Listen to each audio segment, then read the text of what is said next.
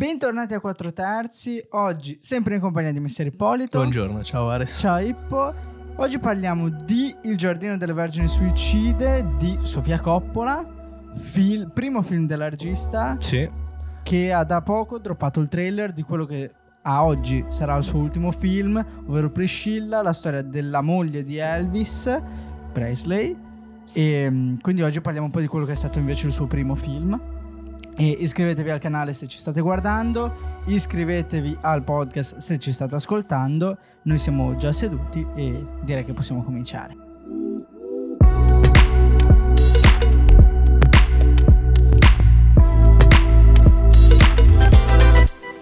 Eccoci, allora, partiamo un po' da quello che è la storia di questo film molto controverso, molto Sì. complicato, ehm, ovvero ambientato nel 1974, nonostante il film sia del 1999, ed è specificato che, eh, proprio all'inizio del film, che si tratta di 25 anni prima. E pa- i protagonisti, la protagonista, diciamo, è la famiglia Lisbon, che Sì. è questa famiglia particolare, nel senso che è una famiglia composta da cinque figlie, tutte femmine, e da due genitori estremamente eh, sui generis. Un po'... sì, molto legati, diciamo, i, diciamo, i genitori di un tempo, i genitori che sono stati genitori dei nostri genitori, magari. Eh, quindi molto attaccati a- a- ai, ai concetti, diciamo, più antichi, più, più al- sì, più all'antica, diciamo. Quindi però anche molto rigidi, eh, molto contro tutto ciò che è avvenuto negli anni 70, quindi la liberazione sessuale, tutto- tutte le lotte che ci sono state e tanto da arrivare proprio a segregare tutta la famiglia all'interno della casa. Sì, sono molto, soprattutto la figura della madre è molto dittatoriale, mentre la figura del padre è una figura assente. Sì. È un uomo molto stereotipato che a volte fa sorridere dalla tenerezza Mhm. perché mh, in tutte le circostanze è talmente appassionato delle sue cose da essere fuori luogo. Cioè prova a coinvolgere le persone per renderle appassionate di quello che è la sua passione, ma non ci riesce. Però sai che fra tutti, ora mm, poi andiamo avanti con Sì, la sì, trama, fra tutti il padre mi è sembrato quello eh, più cosciente della situazione. Cioè più Mm. cosciente, più spaventato, tanto che è sempre lui che spinge le figlie ad andare al ballo, è lui che cerca Sì. comunque di far fare la festa in casa, che cerca di eh, aprire una, una finestra verso l'esterno, fare un po' respirare, far cambiare l'aria in casa.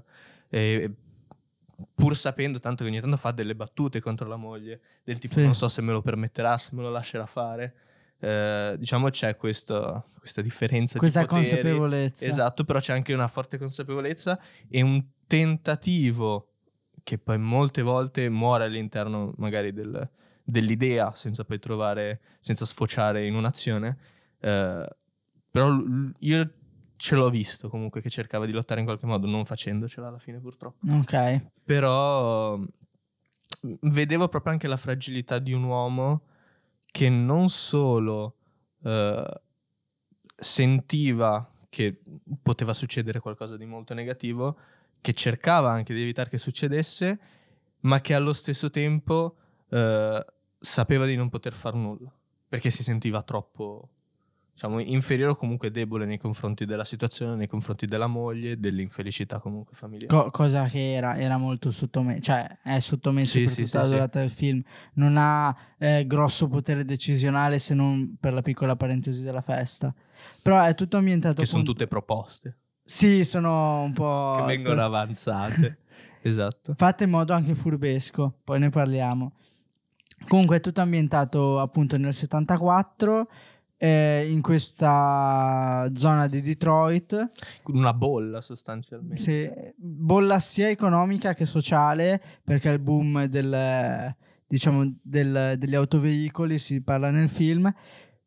Una cosa che va in parallelo e, e che un po' scandisce quello che è, è il tempo all'interno della storia, ovvero la malattia degli alberi.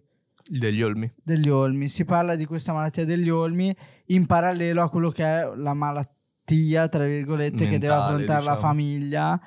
E, per cui il film si apre con prima una descrizione di questa strada, di questo quartiere, e poi però si è subito in bagno dove la, più, la figlia più piccola della famiglia ha tentato, ha, ha tentato il primo suicidio.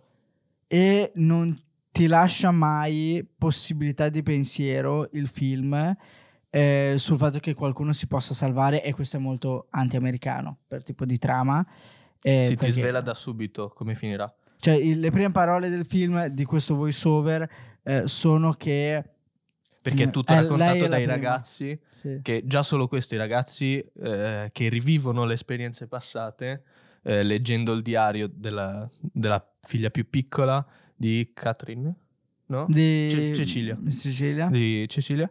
E quindi si immergono nel passato, e, e però parlano di tutte le sorelle al passato perché noi uh, abbiamo la storia dal punto di vista di questi ragazzi sì. che erano dei ragazzi del I loro vicini di casa, esatto. Che frequentavano la, la scuola, scuola sì. e...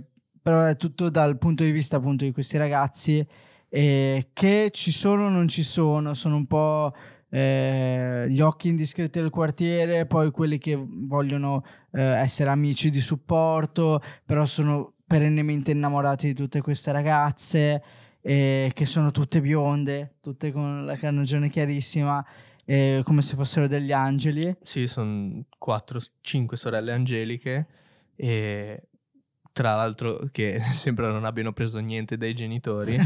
e, però no, è, cioè, è, è curioso perché ti, ti, racconta tanto comunque.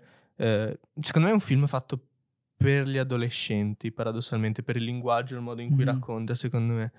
Perché mh, mm, ti spiega, ti racconta che allora, queste cinque ragazze sono tutte idealizzate, sostanzialmente. Sì. Cioè, persino il più figo della scuola. Idealizzate che... da tutta la comunità, tra virgolette. Sì, sì, sì, sì, sì, messe su un trampolino sostanzialmente. Dalla comunità eh, adolescenziale, sì. cioè no, dai sì. ragazzi della comunità adolescenziale, perché invece i vicini di casa eh, adulti sparlano, pettegolano in continuazione eh, riguardo al comportamento dei genitori, al comportamento sì, si improvvisano della madre. psicanalisti. Sì, sì, cioè li guardano dalle finestre. Eh, è una critica continua al come vengono eh, cresciute le, le, ragazze. Sì, è un continuo giudicare, e però alla fine senza muovere mai un dito. No, nessuno fa mai niente. Allo stesso tempo, però, sono, le ragazze invece sono idealizzate da tutta la, la, comunità adolescenziale, quindi quella della sì, scuola. soprattutto maschile, però c'è comunque questa, questa concezione per cui siano, diciamo, le, le belle ragazze di quartiere, sì. tutte, nonostante abbiano una, una, vita tragica in casa. E secondo me è, è comunque un... dico che è il messaggio veicolato agli adolescenti soprattutto perché ti perché è una cosa che secondo me nell'adolescenza non, non, dai per scontato, cioè o è bianco o è nero, nel senso o una persona la, la idealizzi, quindi trovi due o tre caratteristiche positive sì. e quindi di colpo tutto diventa positivo, non riesci ad avere le sfumature caratteriali. E, e questo film eh, ti, ti fa capire soprattutto col discorso dell'idealizzazione, quanto delle ragazze che sono idealizzate possono avere una vita tragica, tragica. ma drammatica forte. Ne, ne, parlano anche i ragazzi quando, dopo che mm, succede praticamente subito dopo un quarto d'ora, eh, la, la, figlia più piccola, Cecilia, che a inizio film aveva tentato il suicidio, quarto d'ora dopo di film eh, eh, definitivamente si suicida. Ehm, I ragazzi da quel momento in poi riescono a lavorare sull'idealizzazione delle ragazze perché tramite un loro amico che aiuta eh, un operaio che lavora in casa di loro è riuscito a, a recuperare un libro, il diario, il di, diario Cecilia, di Cecilia, e quindi loro provano a idealizzare tramite i racconti di Cecilia quello che è la loro vita nel quotidiano e si rendono conto quanto i ragazzi continuino a idealizzare la vita e le ragazze stesse, mentre quanto le ragazze siano estremamente consapevoli del, di tutte le sfaccettature dei ragazzi. Sì. Cioè, come li conoscano bene nonostante non abbiano questo rapporto. C'è, c'è una bella frase amicizia. a un certo punto dove c'è un ragazzo che legge il diario che dice che eh, continuavano ad avere questo alone di mistero attorno sì. alle ragazze e, e continuavano a scoprire qualcosa di nuovo questi ragazzi, mentre invece loro, le femmine, soprattutto le sorelle, sapevano esattamente chi avevano davanti, chi avessero davanti e, e, i ragazzi in tutto ciò facevano dei pagliacci per attirare, cioè facevano i pagliacci per attirare l'attenzione. E è, è per certi versi comunque molto tenero, passami il termine, come viene raccontata la storia. Quindi sì. viene proprio raccontata anche con una certa ingenuità, nonostante sia raccontata vent'anni dopo, mm-hmm. con una certa ingenuità proprio per l'idealizzazione, per... Eh, cioè, ah, tu vent'anni dopo mh, mm, ti rendi conto che certe azioni, diciamo, del quotidiano sono potenzialmente preoccupanti, diciamo, per, possono sì. allarmarti. E, mh, Però sai, la, eh, vivere un po' in una bolla anche. È, è interessante perché comunque il ricordo che hanno, cioè ric- a 25 anni il racconto si basa sul ricordo sì. che i ragazzi hanno de- delle sorelle, soltanto che le sorelle hanno smesso di vivere 25 anni fa e quindi loro secondo me non hanno la possibilità di andare oltre a livello di diciamo di pensiero di analisi perché, perché tutto ciò è relegato a 25 anni prima e quindi è un modo di ragionare che magari un ragazzo che è diventato uomo ha però di 25 anni prima. Il modo di raccontare, loro ti dicono che eh, sono contenti di aver conosciuto le sorelle perché eh, almeno si sono innamorati, almeno una volta nella vita e nonostante siano sposati pensano ancora alle sorelle. Sì. E che quando si vedono al bar eh, gli amici ne parlano ancora. Quindi è proprio un'ossessione quasi. E, ehm, una sessione molto adolescenziale, cioè come quando da adolescente ti vengono le ossessioni. Sì. Però la, secondo me è molto interessante anche quello che dice Trip, grande, che Trip chi è? È lo stereotipo del figo della scuola. Che tra l'altro finisce in, in terapia. Sì. Alla fine.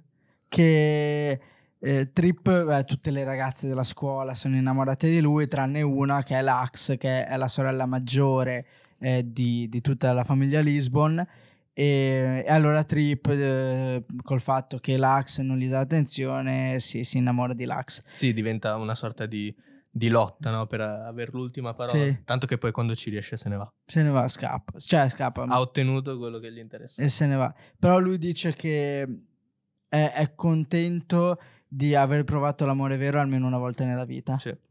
Questa è una frase che dice 25 anni dopo, quindi uno pseudo quarantenne sì. circa a livello di calcolo di età, eh, che è una frase però molto ehm, ingenua nella se- sua semplicità. Ok. Cioè, è una frase che difficilmente a un quarantenne che trovi in giro senti dire. Sì. È, è molto tenera, ma è molto tenera perché secondo me è molto rilegata al trasporto a 25 anni prima. Secondo me anche perché è molto sincera. Cioè, se magari ti trovi un quarantenne oggi, eh, o anche allora, che non te lo dice, è perché secondo me ci potrebbe essere un po' un senso di pudore. No, tu dici un po' di vergogna. Cioè, vergogna sì, mm, nel senso che... Più pura. Sì, cioè... Mm, un, un, un pensiero che va parallelamente eh, del tipo eri troppo giovane, che cosa ne sapevi dell'amore? Un, okay. Uno sminuire okay quegli istinti o, o, quelle idee che potevi avere quando eri più giovane. E quindi, cioè, comunque m- mi è piaciuto perché molto sincero, secondo me. Bene. Un... E... Vai, vai. No, e... Um, partiamo, parliamo della società. sì, oh. perché è un film che eh, si ba- ra- racconta ovviamente la, la storia di questa famiglia eh, con tutto il contorno della, della scuola però è un film che critica tantissimo il, la società in cui questa famiglia si muove. Sì. Cioè. Che è la società comunque in cui viviamo anche noi. È, diciamo, sono molto parenti, eh, tanto che ci sono certe dinamiche che sono, secondo me, ancora vicine a noi oggi, purtroppo, e che eh, sono figlie del diciamolo, del consumismo. Cioè a un certo sì, punto sì, una battuta nel libro, che non è riportata nel film, almeno non mi sembra, che che dice sostanzialmente che tutto quello che è successo è, è figlio del, del, consumismo perché abbatte, uccide sostanzialmente l'animo, uccide le idee, uccide tutto ciò che non è tangibile, che non è pragmatico e ti, ti, ti convince che la, la, felicità stia in un oggetto, che la felicità stia nel denaro, che, che è... Mm, Uh, questo è una conseguenza del, del, benessere che si può trovare comunque nel consumismo o in questa mh, mm, modalità, diciamo, sì. in cui viviamo, che ha un sacco di lati positivi, però questi sono i lati negativi. Tutto il film racconta i lati sostanzialmente negativi di, di questa modalità di, di, vita e di questo stile di vita che mm, se, se non esistesse se non esistesse non avremmo un sacco di cose, l'avanzata scientifica, tecnologica, eh, non, non, potremmo vivere e permetterci di stare nel benessere, nella bolla di mm-hmm. benessere in cui stiamo oggi. Però il problema è che poi illude che sia tutto lì e si smette di andare oltre e mm-hmm. si muore lì sul confine, accontentandoci di tutto quello che, che, ci dà sostanzialmente, senza andare appunto oltre e fare un passo in avanti. Sì, la, nel film questa critica al consumismo mm, io l'ho trovata molto velata. Sì, non, non è così. Non è così evidente. La, è velata nel senso che ne parla all'inizio e alla fine il voice over in cui dice che all'inizio mm, era l'inizio del boom economico delle autovetture e dell'industria, sì. poi alla fine dice che il quartiere stava iniziando a spopolarsi perché eh, c'erano problemi economici, eh, sempre industriali, però no, non l'ho trovato molto un fo- è velato, non so se è un se vuoi coglierlo, se non vuoi non coglierlo, oppure se è intrinseco alla storia, perché comunque è intrinseco alla storia del libro e, e quindi eh, necessariamente c'è. La, ho trovato una critica ambientale, cioè okay. sociale ambientale, eh, la questione dell'olmo, sì. cioè del fatto che eh, c'è questa malattia degli olmi che, che è arrivata eh, in quartiere per cui eh, l'olmo della famiglia Lisbon è malato. E cosa succede? Che a quanto sì, pare... Più, più, olmi, tutti gli olmi che avevano in giardino. E, e, cosa succede? Che l'olmo cioè, contagia gli altri olmi, quindi avrebbe contagiato l'intero quartiere. E, ehm, e quindi dall'inizio del film, uno dei, tra l'altro dei primi frame, eh, si vede eh, i giardinieri o, o, chi per essi che eh, appiccicano la, la targhetta sull'olmo che deve essere abbattuto. E poi durante il film si vede che le sorelle, eh, dopo che la Cecilia, la più piccola, eh, si è suicidata, che era diciamo la, la, la, Greta Thunberg di famiglia, ok? Era sì. quella che più ci teneva l'ambiente. La, arrivano i giardinieri per tagliarlo e tutte le sorelle si mettono attorno all'albero per, evitare di tagliare, per far evitare che eh, venisse tagliato. Il giardiniere su di giri, perché comunque le, gli stavano impedendo di fare il proprio lavoro, la, va dalla madre e dice guarda che cioè, è malato, non c'è niente da fare, bisogna tagliarlo, bisogna farlo fuori quest'albero. Loro gli dicono che quella è proprietà privata e via. E lui dice allora dovrò chiamare la polizia. Cioè, la, la cosa è che non ci sono quello che mettono in atto le sorelle e secondo me è un po' il messaggio di, di quella sequenza, di quella scena, è l'impossibilità umana di pensare che ci può essere una cura senza dover tagliare alla radice. Ok? Una cosa se è malata... Cioè che non si debba potare per forza. Esatto, cioè se una cosa è malata si può curare, ma se non la curi allora la devi abbattere, nel caso dell'albero.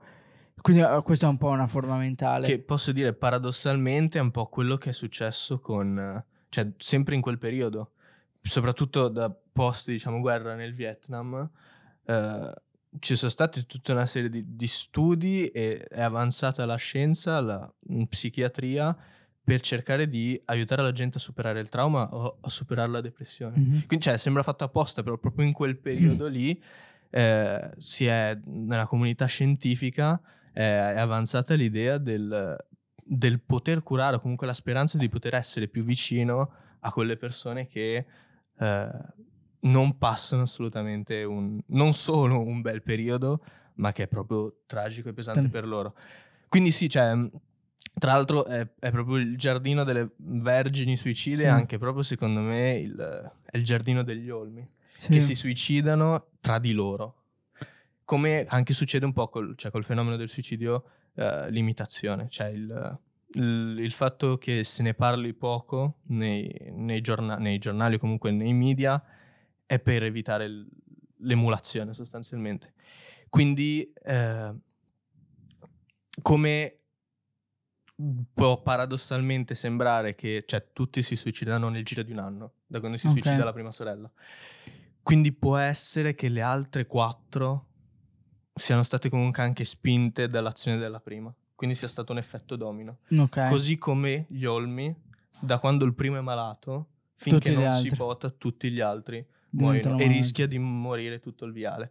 Però, come ricollego a quello che dicevo, non è un problema dell'olmo in sé, perché non è l'olmo che devi abbattere, ma è la malattia che devi curare. Cioè, non è il singolo che devi abbattere, ma è un problema alla società, al, al fondo, che devi riuscire a estirpare. E quello è un problema che purtroppo, ma anche per fortuna, ma purtroppo secondo me è responsabilità di tutti. E quindi qua è sempre il tema sociale. Sì. Tra l'altro, la- ieri, finito di vedere il film, facevo un ragionamento simile, perché però ero stato portato a farlo proprio da- da- dal tuo punto di partenza, ovvero il dal titolo, Il giardino delle vergini suicide, che è un adattamento italiano, perché il titolo originale è The Virgin Suicide, quindi c'è le, Eh, le sì, vergini suicide. Eh, e quindi secondo me la- il- nonostante eh, in Italia ci siano a volte traduzioni di titoli abbastanza aberranti, questo è a parte che è molto simile, c'è mm, un minimo di riadattamento, però credo che sia, o meglio voglio pensare eh, che sia un adattamento eh, basato su questo, su un tipo di ragionamento del genere, che alla fine è tutto ambientato al- all'interno, all'intorno di questo giardino e di questa casa in cui le ragazze vivono, eh, in cui le ragazze vengono eh, circondate, di cui le ragazze vengono circondate perché alla fine diventa proprio un recinto, la casa loro diventa il loro carcere e il loro giardino diventa eh, la loro mh, ah, mh, ora d'aria perché loro possono uscire soltanto quando Sì, una volta avvenuta la festa, quando Eh, Sì. la, la madre smette di farle andare a scuola e, li, e li- sostanzialmente le, casa. esatto, le le rinchiude in casa, loro possono uscire e hanno l'ora d'aria solamente per andare a prendere le riviste. sì, E loro si permettono di viaggiare mentalmente leggendo le riviste e guardando le storie, o veden- leggendo la storia della- delle persone che girano per il mondo. Ma sai che questa è una cosa tra l'altro eh, molto particolare perché eh, a me era capitato di sentire una storia simile che mi aveva raccontato mia nonna, per cui noi a oggi con eh, i cellulari, con internet, con mille foto in giro, siamo abituati a, a dire ok, quella cosa è fatta così. Cioè io e te magari non siamo mai stati in Giappone, Sì. però se googliamo cos'è e come è fatto un tempio del Giappone lo troviamo subito. Se a oggi è normale avere coscienza di come è fatta la Sfinge, è normale sapere che la Tour Eiffel è fatta in quel determinato modo, Mhm. e è normale sapere che la Torre di Pisa è storta in quel modo. Ok, cioè tutto il mondo sa come è fatto tutto il mondo a livello di ehm, paesaggi, a Sì. livello di eh, Finché hai l'accessibilità, diciamo, alla comunicazione, Esatto. assolutamente. prima, eh, soprattutto negli anni 70 e nel 74 in particolare, no- non c'era questa possibilità di eh, viaggiare in modo multimediale, tra Sì. virgolette. Quindi queste riviste qua erano davvero un modo per sognare, cioè oltre, io leggo magari l'opuscolo su, cosa ne so, la Sfinge e vedo la fotografia in eh, 104 pixel eh, grossa come un francobollo in cui c'è la Sfinge su questa rivista stampata pure male e però quindi cosa devo fare? Devo attuare questo momento di pensiero, immaginazione, immaginarmi tutto quanto su magari i suoni, i colori, la temperatura eh, che può esserci, quanto è grande, perché non ho idea, cioè se io vedo una foto della Sfinge sulla mia rivista vedo la foto della Sfinge, Sì. non trovo su internet una miriade di foto in cui vedo il turista sotto la Sfinge e quindi ho un'idea di dimensioni e proporzioni. Sì, non, non sei più. n- C'è un tempo rispetto a ora, avevi molto più una, una rielaborazione mentale Sì, o sì, comunque sì. fantastica, personale. Oggi sei molto più vincolato all'oggetto multimediale. Eh, era proprio, secondo me, un viaggio nel vero senso della parola, mentale, eh, però un viaggio Sì. che, che le ragazze facevano, o meglio, non so se riuscivano a farlo, però l'intenzione era quello che riuscissero a fare questo viaggio in modo tale da uscire di- diciamo, dalle pareti de- di casa loro. Cosa succede? Anche qui è una cosa estremamente romantica e, e simpatica perché è molto adolescenziale, molto carina Sì. eh, i ragazzi vicini di casa, questi ragazzi invaghiti, eh, innamorati, disperati perché vogliono aiutarle, comprano le stesse riviste per eh, Sognare di viaggiare con loro. con loro, cioè entrare nel in- loro mondo. nel loro mondo. È una cosa molto adolescenziale. Sì. Cioè, se, se ci pensi, farla oggi dici che stupidata. In realtà no, è molto, molto sincera, molto vera. Perché alla fine se ti guardi allo specchio è, è una cosa che dici, cavolo, cioè, la, la vorrei fare anch'io forse. Sì, sì perché non, non ti precludi al, al- al semplice oggetto, non ti precludi al, al social o quello che realmente stai vedendo, quello non, non ti preclude ai sensi, Mhm. vai oltre e viaggi. E secondo me ci manca un po'. Tutto questo aspetto oggi ci manca un po'. Un po' il sognare, il- lo spingersi. È, è qualcosa, secondo me, che ha molto più chi lavora nell'arte, Mhm. nel- nell'ambito creativo, ma che una volta era, diciamo, molto più democratico, tutti lo usavano. E oggi c'è, secondo me, un grande squilibrio tra chi è creativo, chi si sforza di esserlo, di coltivare questa parte e quindi che spinge molto e chi è molto passivo e si, diciamo, si lega al semplice oggetto multimediale, a quello che passa sui social, diciamo, isolandosi poi e smettendo di vivere in prima persona. Legandomi sempre a un po' al punto di partenza di questa nostra riflessione la- sul fatto ambientale, Mhm. le- sembrerebbe all'inizio, cioè sembrerebbe uno dei motori scatenanti del motivo per cui Cecilia eh, arriva al suicidio, sembrerebbe anche che lei soffra depressione per il fatto che un sacco di animali stanno diventando eh, rari o comunque stanno rischiando la, come si dice, l'estinzione. Sì. Infatti c'è un momento eh, dove è in cucina con sua madre in cui dice eh, a questo punto dell'anno c'è un- la rana, un determinato tipo di rana che Sì. è molto particolare anche perché pure la madre dice "Mm, Non hai sentito questo, questo, questo esemplare di rana? Dice pure questo esemplare sta diventando ehm, diciamo, d'estinzione. in via di estinzione. Quindi ha questo molto attaccamento a, a quello che è gli olmi, a quello che sono le- gli animali. Viene A rap- salvare il prossimo, sì, è, è molto anche quando viene rappresentata ne- in quello che sono l'immaginario da parte dei ragazzi viene in un prato, cioè viene immaginata che scrive sul suo diario però seduta in un prato in Sì. mezzo a questa erba alta Molto gialla legata alla, alla natura. molto legata alla natura, all'ambiente. E tant'è vero che da quando poi Cecilia mh, si suicida all'inizio del film, la- tutta la parte, diciamo, naturale ha un suo declino all'interno del film. Perché poi alla fine del film, dopo che le quattro sorelle si sono suicidate, allora il padre e la madre se ne vanno da, diciamo, da quella casa, da quella zona, eh, non so se addirittura da quella città, han- gli alberi vengono, col fatto che sono diventati tutti malati, che nessuno se ne è preso cura, nessuno ha lottato per la cura degli alberi, tutti gli alberi vengono potati. Sì. E quindi la, eh, cioè, poi vabbè, sarà che siamo in un periodo in cui siamo molto sensibili all'ambiente e È la preoccupazione nostra di questa Sì. generazione del domani. quindi probabilmente ho- ci ho dato anche più attenzione per quello.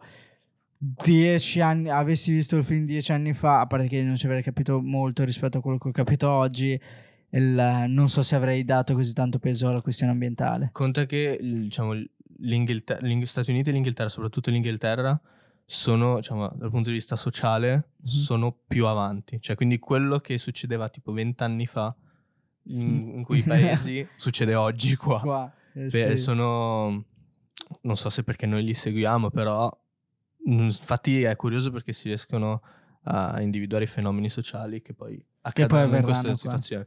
E come anche i paesi più, a- più a nord che sono più, più attenti di noi, siamo noi l'ultima rotta del carro sostanzialmente. Bene, direi che è un film molto controverso. sì, Un film eh, che non, non ami e non odi, è un film che ti muove dentro e che quindi uno può apprezzare o meno l'estetica a seconda del, del proprio gusto, però credo che a livello di impatto emotivo sia una, riebola- una rielaborazione. No, per niente, è una rielaborazione totalmente soggettiva e molto complicata che uno deve essere eh, predisposto e disposto a, a voler affrontare perché non è molto, molto soft. Sì, io quando l'ho iniziato, che tu mi dicevi sempre che eh, non riesci, non hai ancora trovato un momento per vedere Diaz. Esatto. Io eh, Diaz l'ho visto senza problemi, eh, anche mm, come si chiama? Le giornate di Sodoma di Pasolini, Sì. assolutamente.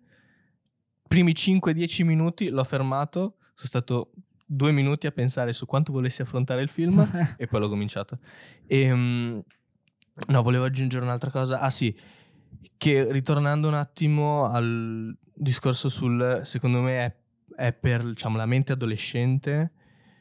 Ehm, c'è un altro film di Lars von Trier, sempre con lei. Sì. Eh, uh, com'è che si chiama lei? Eh, Christian Dunst. Ecco, bravo, grazie. Eh, che è Melancolia, che mi è piaciuto tantissimo perché a differenza di questo, quel film riesce proprio a farti entrare eh, nel, diciamo, nella men- cerca, poi non so se ci riesco o meno, di farti entrare nella mentalità del, diciamo, della persona depressa, Mhm. mm, che si vede tutto il mondo sostanzialmente crollare, implodere su se stesso.